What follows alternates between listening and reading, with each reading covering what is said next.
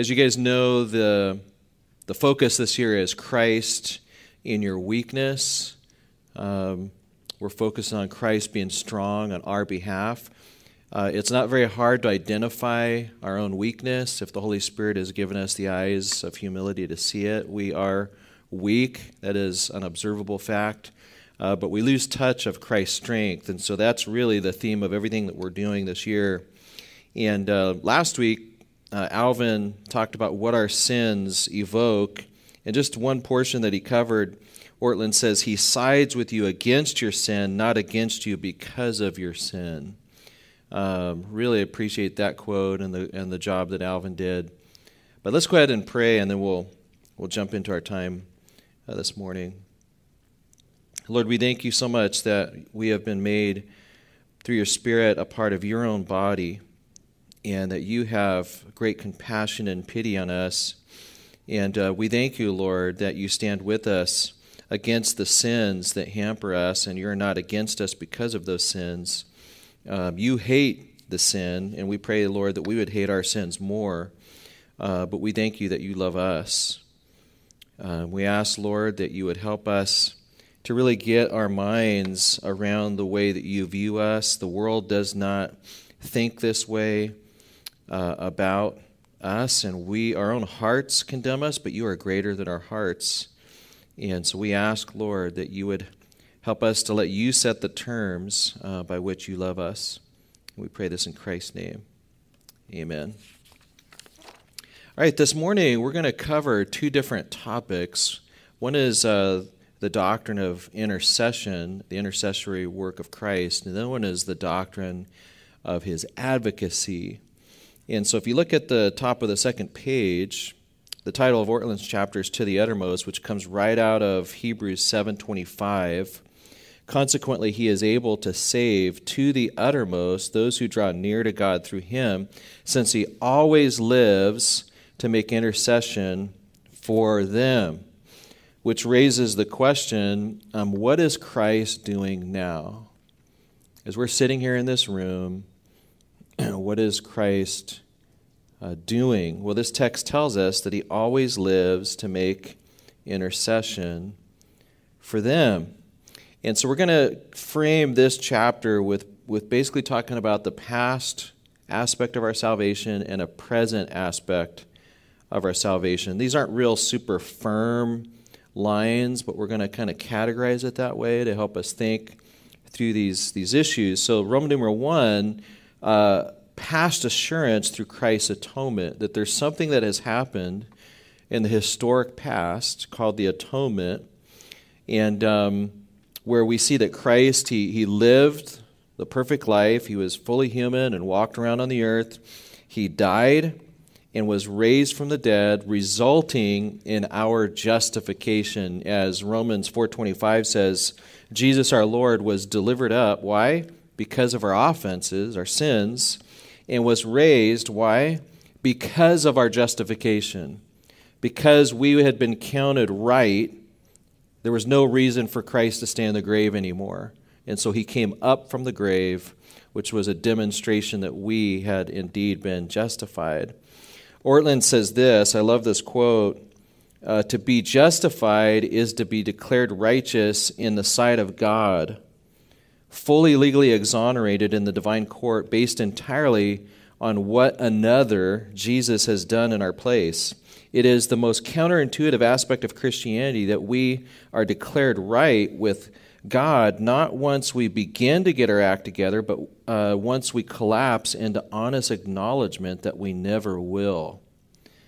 This is just a very, a really excellent, concise statement of what we mean by justification. Justification, as Martin Luther uh, postulated, and really he's getting it from Augustine, who's getting it from Paul, is justification is passive. We become righteous before God in a passive way. It's completely by faith. The world is always pushing us towards active righteousness. But one of the burdens of Galatians is to demonstrate that our righteousness is actually achieved passively by simple faith in Christ. And so let's talk about a second thing here. So that's the past. uh, it's justification in the past with really present results. We live in, in, in light of our justification. But there's a present assurance that comes to us through Christ's intercessory work or his intercession. Ortlund says this Whereas the doctrine of the atonement reassures us with what Christ has done in the past, the doctrine of his intercession reassures us with what he is doing in the present. And so let's let's try to unwrap this idea or present of intercession with several questions. Um, there's several questions that we can ask that can kind of untangle, if you think about it very deeply, what seems to be some problems with the doctrine of intercession. Uh, first of all, let's just ask the question: What is intercession? And uh, just taking it as a you know just a word to define out of the dictionary.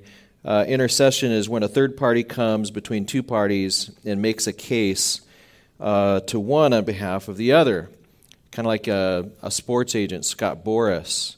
I was talking to Alvin yesterday, texted him, asked him a little bit about his agent. It wasn't Scott Boras, Uh, but he said this His name is Jim Krivix. Uh, he's a dear brother in the Lord. One distinct memory was that when we were uh, went through an arbitration hearing. Jim's job was to convince the arbitrator that I was worth the value uh, that we were asking for. He built a case based on comparable players and presented it on my behalf. I didn't say a word. He also offered rebuttal uh, to the case presented by the Mariners representative. At that point in my life, 26 years old, there was no possible way I could have represented myself in such a proceeding. I was totally unqualified and inexperienced. I needed someone to intercede for me. So that's part of the sports world. And you can just imagine there's so many of these people that you're watching on TV, even right now, these are kids. And, uh, and they need someone to come in and, and be an intercessor uh, for them. You can ask Alvin whether they won or lost that arbitration. I'll let him answer that. Um, Let's ask another question on the top of the next page. What does it mean for Christ to intercede? What does it mean for Christ to intercede? And we're going to answer that question with a bunch of other questions. Uh, why does Christ need to intercede if we have been justified? If Christ is interceding, does it mean that our atonement is unfinished? That's an excellent question. We, we sing about the finished work of Christ, and yet we talk about Christ interceding for us. What does that even mean? And I love Ortlund's reply to that. He says, Intercession applies what the atonement accomplished. The atonement accomplished our salvation. Intercession is the moment by moment application of that atonement. In the past, Jesus did what he now talks about.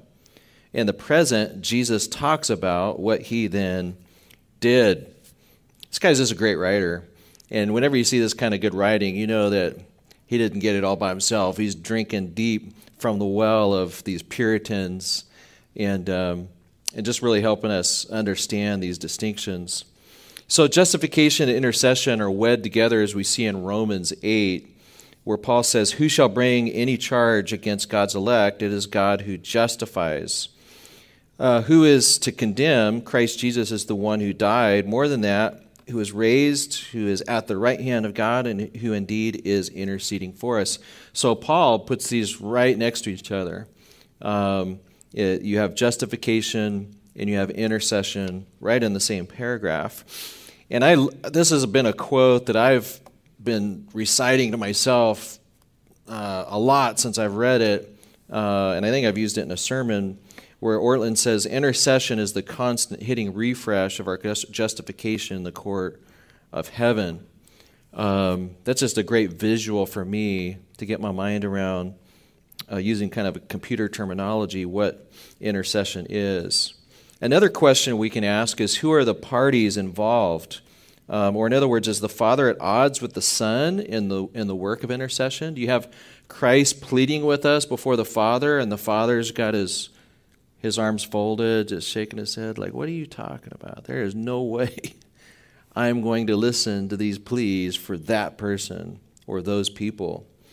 No, that is not uh, what is going. Intercession doesn't reflect the coolness of the Father, but the warmth of the Son. And they are one in heart. And the Father is delighted to say yes to the Son. And we see this in many different places in the scripture. I was thinking of just John 10, one of my favorite passages, where Jesus says, And I give them eternal life, and they shall never perish, neither shall anyone snatch them out of my hand. My Father who has given them to me is greater than all, and no one is able to snatch them out of uh, my Father's hand. I and my Father are one. So they're, they're together in this. They're together in our salvation and all that's involved in it. And then in 2 Corinthians 1, uh, Paul says, For all the promises of God in Christ, that's what the, the pronoun him is pointing back to, are yes, and in him, amen, to the glory of God through us. So there's always this yes in Christ. Father, Jesus comes to the Father and says, Let's cause these folks to persevere. Yes. Let's, uh, they've, they've sinned again. Here is my blood, Father. Here, here, here is my righteousness.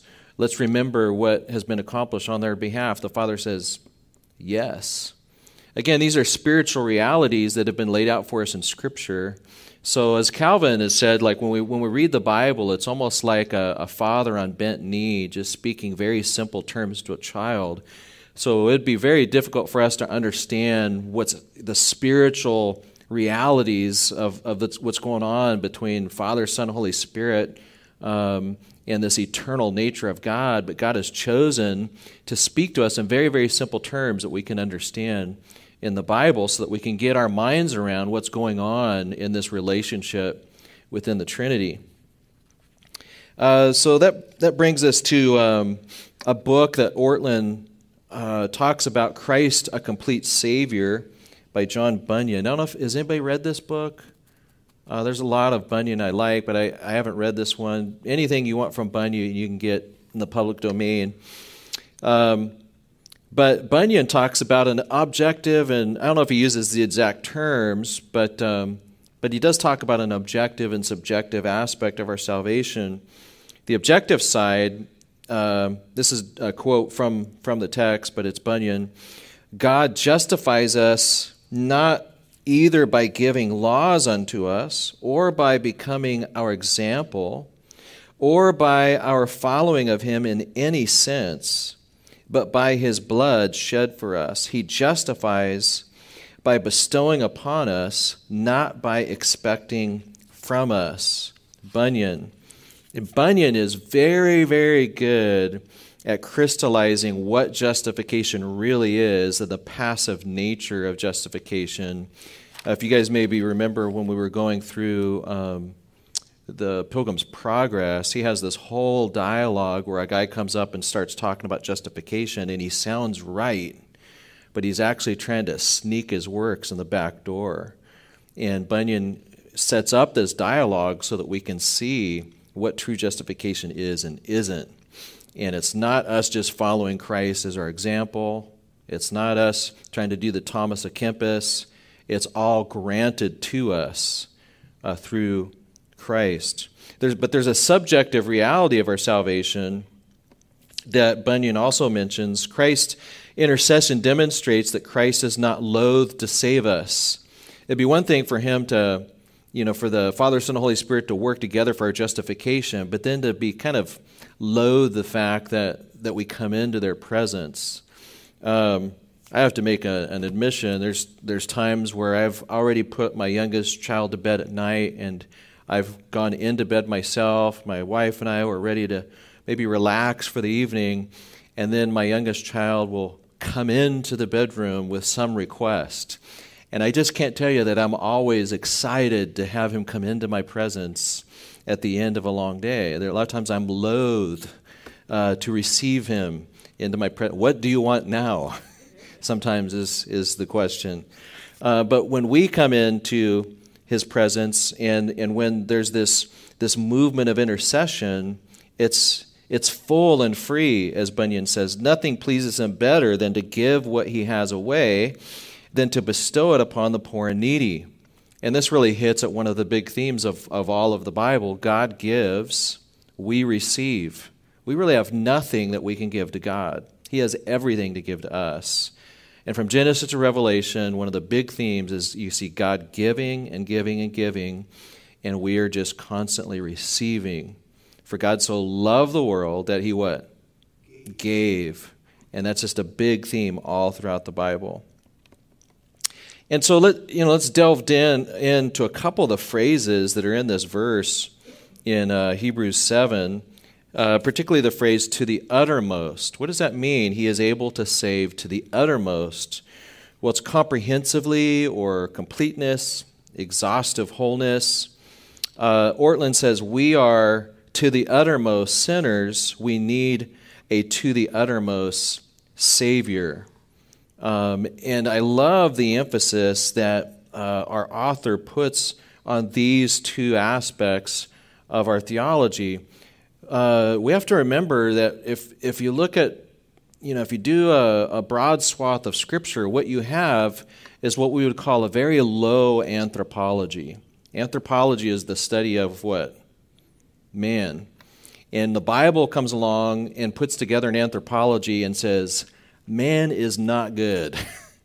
and every time man has an opportunity to, he sins and he, he makes a mess of everything. So, biblically, we should have a low anthropology. And then when we, we talk about Christians, we think, okay, now we're going to have a high anthropology. And it just doesn't happen that way because indwelling sin still remains. And so there's still a low anthropology, even when we're talking about Christians. But what's different from that, or opposed to that, is a high Christology. Low anthropology, high Christology, and as we are placed into Christ, now we can view ourselves with a higher, a high identity because we are in Christ. And so this really runs all throughout the Bible. We are to the uttermost sinners. We need uh, a to the uttermost Savior.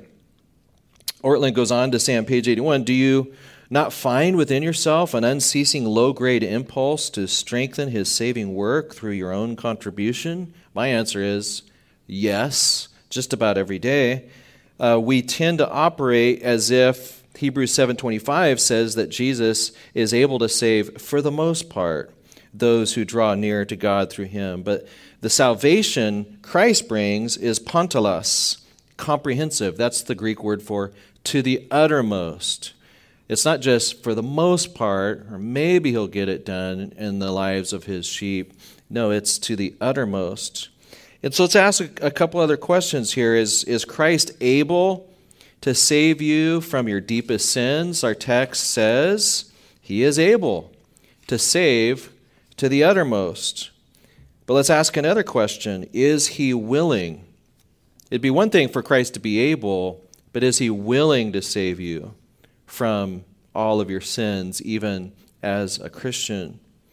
And Christ's intercessory work answers that question affirmatively that because he is continuing to intercede for you and for me, he is willing. Uh, Hebrews 7:25 again says he is able to save the uttermost. His intercession communicates that he's willing. And then Ortlund says we cannot sin our way out of his tender care. And these are actually the types of thoughts that seem so contradictory to us. We think that if we if we meditate too much on his tender care, then surely we're going to start sinning more. The Bible argues it's exactly the opposite. Is the more we understand our security in Christ's love, the more fuel that gives us to actually say no to sin and to understand where we stand. Uh, it's actually the law that causes sin to rise up and it agitates our flesh, not the other way around. Um, so notice also he saves the uttermost, but he letter E he always lives to make intercession for them. Um, the divine Son, Ortlund says, never ceases to bring his atoning life, death, and resurrection before the Father in a moment by moment way. And then Calvin says it this way Christ turns the Father's eyes to his own righteousness to avert his gaze from our sins. He so reconciles the Father's heart to us that by his intercession, he prepares a way and access for us to the Father's throne. Just love the way Calvin says that. And just notice right here the realism of the Bible. Um, Christ, Ortlund says, continues to intercede on our behalf in heaven because we continue to fail here on earth. Again, this is a high Christology, a low anthropology. And you don't need to look very far in the Bible to see this exemplified all over Scripture. You look at Noah, Noah is saved through the ark. Uh, he's the most righteous guy on the planet. He gets out of the ark. There's rainbows and bunnies and probably unicorns and dolphins, right? Everything's dandy. And then what do you see? Noah planted a vineyard, got drunk and naked in his tent. It's like, what? What is going on here? You got right off the ark, uh, you've got sin again. You got David, who is a type of Christ. Um, he is he's a man after God's own heart. I've been listening uh, to a podcast, 40 minutes in the Old Testament. Really highly recommend it. Um, listening to what he did in 2 Samuel 11 and 12, and if you really start to investigate the details, this guy was a scumbucket. The types of things that he did in his sin with Bathsheba and Uriah and the cover up and the pride and the arrogance, the deception. It, it, makes a lot of people. I can remember as a you know a younger Christian looking at, at, at the works of David and saying, "Men after whose own heart? Why is this in the Bible?" And kind of being mad at David. I wasn't a big David fan when I was younger, but it's like Nathan comes. Nathan, his name means gift. God sends Nathan to confront him on his sin. And, and then what does David do right away? He doesn't immediately repent. He wants to stone or kill the person in the story, right? Legalism, judgmentalism. This person's sins are much bigger than David's. But finally, Nathan says, You are the man. And what does David say? Forgive me. He repents. And what does Nathan say? Forget you, bro. You blew it. There is absolutely no way. You're the worst sinner I've ever met. Plus, you're the king. You should set an example. Plus, I happen to know through the Spirit that you're supposed to be a type of Christ. Type of who? No way. You're getting the Nadab Abihu treatment. Boom, you're dead. That's not what happens. What happens is scandalous, is that David is forgiven of his sins, and then he has a baby named Solomon and that baby's name is t- changed. The name is changed to Jedediah, which means beloved. And the name was changed by Yahweh himself because it says that God uh, loved the child. Now, were there consequences for his sin? We know there were. There were consequences. But did David sin himself out of the Davidic covenant, out of the new covenant, out of the intercessory work of Christ that was going to be prayed for him on his behalf looking backwards? No his sins, the wrath was propitiated. And that's part of the scandal of the gospel. And we have to we have to we have to really work hard to keep in mind that we've got this low anthropology, high Christology, um, lest we find ourselves in despair on the one hand and forget that we do have someone pleading for us at the right hand of the Father, or we fall into judgmentalism and and start thinking that we are nailing it and uh, we end up in the category of the of the Pharisees. So let's uh, let's finish up kind of this this section here by just considering the fact that Jesus is praying for you and He's praying for me right now. He's your MVP. He's the most valuable prayer. And you can get an idea of what that some of those prayers may look like by looking at John 17. Uh, that's what he, the high priestly prayer on earth which probably gives us a little bit of a flavor of the, the types of intercessory work that Christ does uh, for us. So, in, in summary, if you are in Christ, you have an intercessor, a present day mediator, one who is happily celebrating with his Father the abundant reason for both to embrace you into their deepest heart. And then Richard Sibbes says this We go to God in the name of one that he loves. The one that he loves in this paragraph is Christ. We go to God in the name of Christ, and the Father loves Christ, in whom his soul delights. We have a friend in court. God looks upon us, lovely in him, and delights in us, as we are members of him.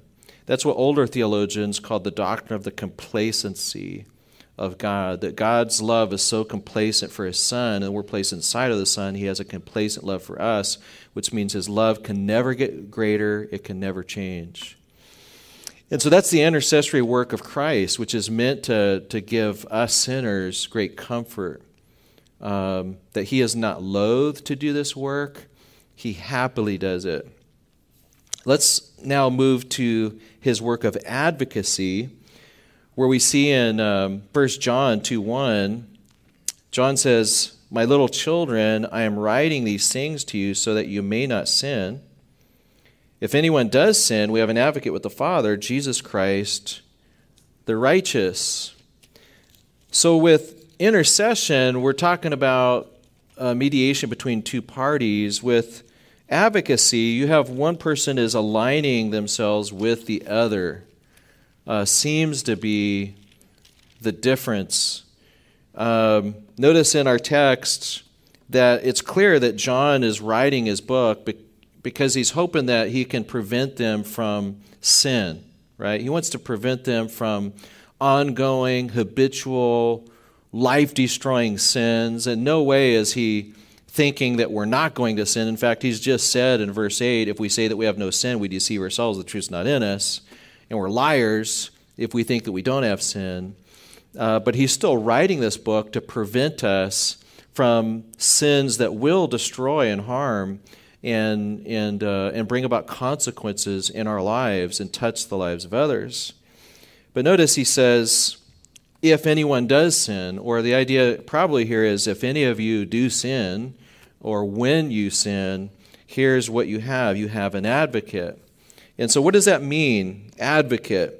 Well, the, the Greek term parakletos is used five times in the New Testament. This is the only place where it's used exclusively of Christ. The other four times it's used of the Holy Spirit in that John 14 to 16 section, uh, which would be in the upper room.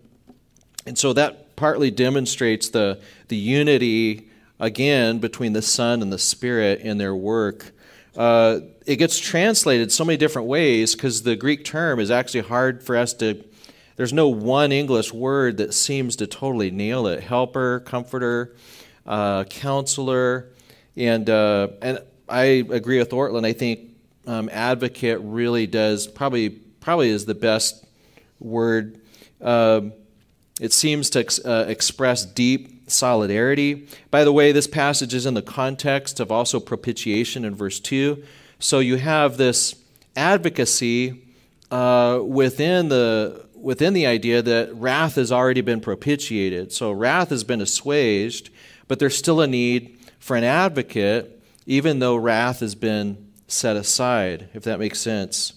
So let's ask some other questions to get our minds around this doctrine. Who is this advocate for? Who is this advocacy for? Well, the text tells us it's uh, little children who sin, any one of his sinning little children. That's who need an advocate.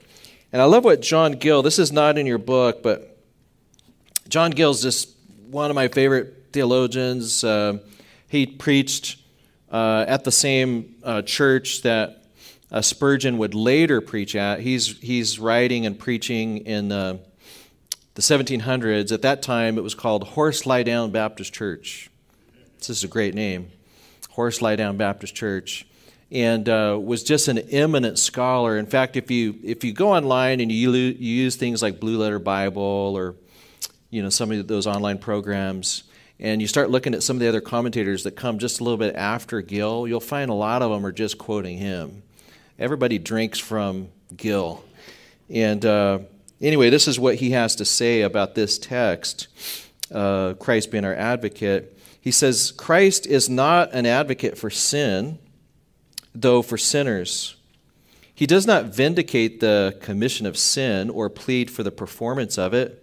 He is not a patron of iniquity, nor does he deny that his clients have sinned or affirm that their actions are not sins. He allows in court all their sins with all their aggravated circumstances, nor does he go about to excuse or extenuate them. So he doesn't walk in in his advocacy and say, well, you know, they really didn't mean it. Or it wasn't really that bad. Or did you see what she did to him? that's why this happened. No, he just brings it all in uh, and allows it all right there. Uh, but then Gill goes on, but he is an advocate for the non imputation of them, the sins, and for the application of pardon to them. He pleads in their favor that these sins have been laid upon him, and he has bore them, and his blood has been shed for the remission of them, and that he has made full satisfaction for them. This is a very important distinction to keep in mind whenever we're thinking about the gospel is if we're not careful, we can minimize sin and not talk seriously enough about the law and what they deserve, which will actually minimize Christ's glory in his atonement. Um, Christ thinks of all of our sins, as bad as they are, and yet he advocates for them by imputing his own blood and righteousness. Gill goes on and says, Therefore, in justice, they ought to be laid to their charge. So we, we deserve to be charged guilty, but that the forgiveness of them should be applied unto them for the relief and comfort of their burden and distressed consciences. And for this, he is an advocate for this poor and sinning people with the Father. I should just finish. I should just say amen right now and just sit down. Um, John Gill just knows how to lay it out there. Look at the next question on the next page. When, when will we receive this advocacy? The text doesn't say um, we one day will have an advocate, it says that we have it. It's a present tense idea. Uh, again, back to the verse. Uh, if any of you sin, uh, we have an advocate with the Father. All those in Christ have right now someone speaking on their behalf. If you're in Christ, which just simply means you've placed your faith in Jesus Christ, that He died for you and He was raised from the dead, uh, you're in Christ, then you right now have an advocate. Why is this advocate able to help us? What makes him so qualified to come along and help us and to save us? Well, the text tells us he is righteous. Jesus Christ, the righteous. You're not going to see, you don't see, uh, at least outside of Christ, you don't see people called this if they're outside of Christ, but Jesus is called the righteous. Again, John Gill says this, and he, every way fit for such a work, for he is righteous, not only in his natures, both divine and human, but in his office as mediator, which he faithfully and righteously performs. He is a very proper person to plead for guilty persons, which he could not do if he himself was guilty. But he is so holy and righteous that nothing can be objected to him by God. And it need not be doubted by men that he will act the faithful part to them and righteously serve them in their cause. And it is, moreover, his righteousness which he has wrought out and is imputed to them that carries the cause for them. Again, this is passive righteousness. Who's doing all the work here? Jesus. Who's doing all the receiving here? Us. Uh, he is doing the work. Let's look at another question, Roman numeral 5. What is the difference between Christ's intercession and his advocacy? And I think I love what Bunyan does here, and I've put it into a little chart, but the way he helps us see the difference. Christ as priest, that was his work of intercession, and Christ as advocate. Uh, as priest, he goes before. In other words, he's constantly interceding for us. As advocate, he comes after. So after we've sinned, some particular sin. Uh, he continually intercedes as priest, but as an advocate in case of great transgressions, he pleads. As priest, he uh, has, has need to act always, but as advocate, sometimes only. As priest, he acts in time of peace, as advocate in times of broils, turmoils, and sharp contentions. And then Bunyan concludes this way Christ as advocate is as I may call him, a reserve, and his time is then to arise, to stand up and plead, when his own are clothed with some filthy sin that of late they have fallen into. And this really, this really is the testimony of all of, uh, in our opinion here at Cornerstone, the best teachers in, in the age of the church, is that real Christians who have placed their faith in Christ, uh, who have seen the fruit of repentance, that they've, they've come and, and received Christ for forgiveness of sins, they've been regenerated, will still fall into filthy sins.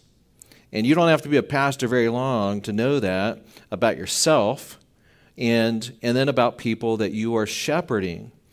Um, we get caught up. If anyone is overtaken in a trespass, Galatians 6, let those who are spiritual come alongside and restore such one in the spirit of gentleness, watching out for yourself.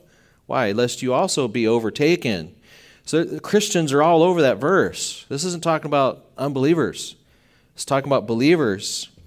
And Christ, the point is, is that when we fall in, when real Christians fall in and are caught up with filthy sins, what does Christ do? He advocates. That's his work. He begins to advocate. Um, I, I, can remember years ago, there was a person uh, that I was acquainted with that was involved in an illustrious, uh, is that the right word? But in a relationship they should not have been involved in and uh, they thought that they were in secret. They thought they were able to uh, hide their tracks. And then somebody from this, a manager from this apartment complex, uh, who was uh, attending a church, saw this couple going in and out of apartments, her apartment, and shouldn't have been doing that. And this particular manager contacted the Christian uh, ministers, and the person was found out. And this was God's mercy. This was Christ's advocacy on behalf of this believer who had got themselves caught up in fornication. Uh, this is how God loves his children is he doesn't let us go on in our sin, but he advocates for us. And sometimes that advocacy results in us getting caught. Sometimes it results in uh, sickness. Sometimes it results in just a brother or sister coming and, and ministering to us. Uh, but the Lord goes about his business Sometimes it just results in us being overwhelmed with our own conscience. We find ourselves repenting, confessing our sins to brothers as we and sisters, as we see in James. Um, so note the personal, uh, the personal nature of Christ's advocacy. Your salvation is not merely a matter of a saving formula; it's a saving person. It's Jesus who is not loath to advocate for you, but who desires to advocate for you. And Ortlund says that one of the, the encouragements for his advocacy is it's God's way of encouraging us not to throw in the towel. Uh, you know, just think about it that, that we have a devil who's always nipping at our heels. He's a, is an accuser of the brethren. Uh, we've got our own hearts that, you know, as, as Romans 2 says, we're excusing or accusing just by nature, something happens, and what do we what do we immediately want to do? We either want to make excuses for our sins, or we start accusing other people. Um, and Christ comes into all of that, and He advocates on our behalf, so that we don't have to self advocate. Um, look at the next page. How, how do you know, or how do you think about Jesus' attitude towards that dark pocket of your life that only you know? I'll just speak in general terms here that um, as, as we come here every, every Sunday, um, we have people in this church who have struggled or continue to struggle with uh, alcoholism, drunkenness, lust, pornography, bitterness, um, accusing people falsely, uh, pointing fingers at people, um, and it's not like our pastors are excluded. If you were to talk to each one of our pastors, all of us at one time or another have had to go to one or the other pastors to ask for forgiveness, ask for counsel, ask for help, confess sins. So when we when we gather together on Sunday, while we are we have a high Christology and we acknowledge that we are righteous in Christ. Let me just tell you a dirty little secret. um, that we have a low anthropology, and all the people that you're sitting around are sinners. And uh, be careful who you sit next to because uh, you are liable to be sitting next to someone who, at some point in their life, has been overtaken by a filthy sin. And guess what? They're sitting next to someone just like that. um, every one of us, from the person who thinks they're goody two shoes and they're judging other people, to the person who feels overwhelmed, like, how could I fall into this sin and do this again? I must be the worst scumbucket at Cornerstone. And Christ rises up and says, I'll advocate for that. I'll intercede for that. I'm going to move that person towards repentance. I'm going to move them towards a change of mind to where they'll confess their sins and receive the forgiveness that I've already provided for them. The devil wants to accuse you and get you to think that Christ's uh, death, burial, and resurrection can't apply to that sin. You should have gotten over that sin a long time ago. You've been a Christian for how many years now? And you're still struggling with that sin? You're still getting angry at your children? You're still carrying around bitterness in your heart towards somebody that sinned against you 10 years ago? You haven't been able to let that go yet? Surely God's grace does not extend to you. You should have gotten over this by now. That's the accuser. Christ advocates on your behalf, and he comes alongside of you, and he sends other sinners to come alongside of you to help you in your sin. Well, that, that's basically the lesson. I, I wanted to leave more time for questions. I've got basically four minutes uh, for any questions you guys might have. I've had so many great questions that people have come up to after class. I was hoping I could answer some of those for the whole class so that you guys could all benefit. Any questions that you guys have? Yeah, go for it. Yeah, go to um, either Red Letter Bible or the one that I use a lot is Bible Hub. I like Bible Hub. That's where you can find all of his stuff. I've got like his old Old Testament, the Old Testament in my office. I don't know if I would loan those out because they were expensive. Um, they were like they're actually from the 1800s or something. Um, but I'd let you borrow them if somebody wanted to come to the church. You want to sit down with them and read them here. Totally, totally. Um, but you can really get all of his stuff on on Bible Hub or uh, Blue Letter Bible. And he's one of my personal favorites. Out of all the commentators I go to, I probably go to him more than anybody else. Any any other questions? We do have a couple more couple more minutes. Yes. Yeah, so the question is there's a you have Satan there's an interaction between Satan as the accuser and Christ as the advocate. And yeah, definitely um, I mean, we see that in the book of Job uh, put on display, right? As he's accusing Job, who's blameless, upright, fears God and shuns evil. and part of what you see in the book of Job is that Job is the only guy who uses Yahweh's covenant name, and, and God uses his own covenant name.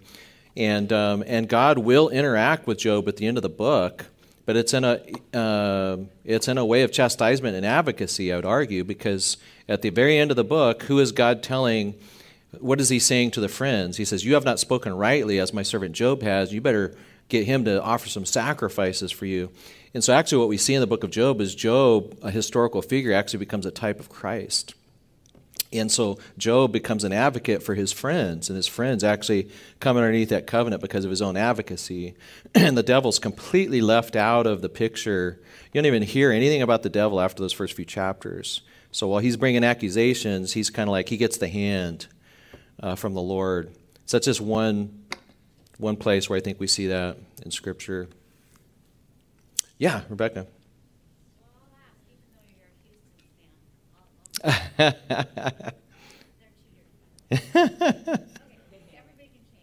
yes. Right. Right. So, yeah, so that's good. Yeah, so Rebecca's question in a nutshell is um, how is it that we just need an advocate some of the time if we sin all of the time? Even our repentance is is marred by sin. And I that's a great question. I think what Bunyan's trying to do there, and he's drawn off of Bunyan, is is Bunyan's just trying to deal with the grammar of First John two, that that we would agree that his intercessory work is is always from Hebrews seven, but in First John, he says, I'm writing that you may not sin. So whatever he's talking about, he's clearly not saying that you may not have a sin nature or that you may never commit any sins. What it seems like John's saying is, I'm writing that you may not fall into the trap of sins that just are going to do some serious long term damage if you don't repent of these guys. And so, but he, then he says, if you sin, I think in this kind of way, right? If you sin, then we have an advocate with the Father. So I think Bunyan's going off of that kind of thought that, that John's clearly not saying that, that uh, we only sin once in a while. We get that from the previous chapter. But he seems to be talking about a certain category and weight of sin, and that Christ, when we fall into maybe some of the weightier sins, like David and what he did, that Christ is there to advocate even for that. Because I think the temptation could be, and I'll have to end it with this, but if, if we understand Christ, generally speaking, as our intercessor for sins, the temptation can be that, well, yeah, he intercedes for my eating, you know, I, I ate too much last night and I got a little out of hand, you know. I got I flew off the cuff a little bit or got a little bit angry. No, it, um, or, you know, kind of the daily things that we just, we're always picking weeds with our husband or wife. You know, we step on each other's toes. No, there are big sins that Christians fall into, both in Scripture and in life. And what do we do with those? Well, we either say, well, I don't know if you're saved. That's one way to roll. Or you go back and say, you've placed your faith in Christ, and I've seen that, but right now you are clearly not behaving like a Christian and you approach them to confront them their sin, but then you remind them of their advocate at the right hand of the Father. And a true Christian, someone who's a, a little child, uh, the Holy Spirit will break their heart with that sense of advocacy. I think is part of what's going on there. But that's a great question. But let's go ahead and pray, and then I'll, I'll be up here for more. Lord, thank you so much for the just the the beautiful reminders of your intercessory work and advocacy and and uh, some of these things are mysterious. Uh, we thank you, Lord, for the instruction of, of people like Bunyan and Gill, but we pray, Father, that we would study it out for ourselves. We pray, Father, that you'd be with us this week as we struggle daily with our own sins, but also that you would protect us from falling into great sin, Lord, that you would, uh, as, as you you tell us how to pray, Lord, that we would, that you would forgive us of our sins, and uh, Lord, that you would uh, lead us not into temptation, but deliver us from the evil one. And uh, for Christ's sake, we pray. Amen.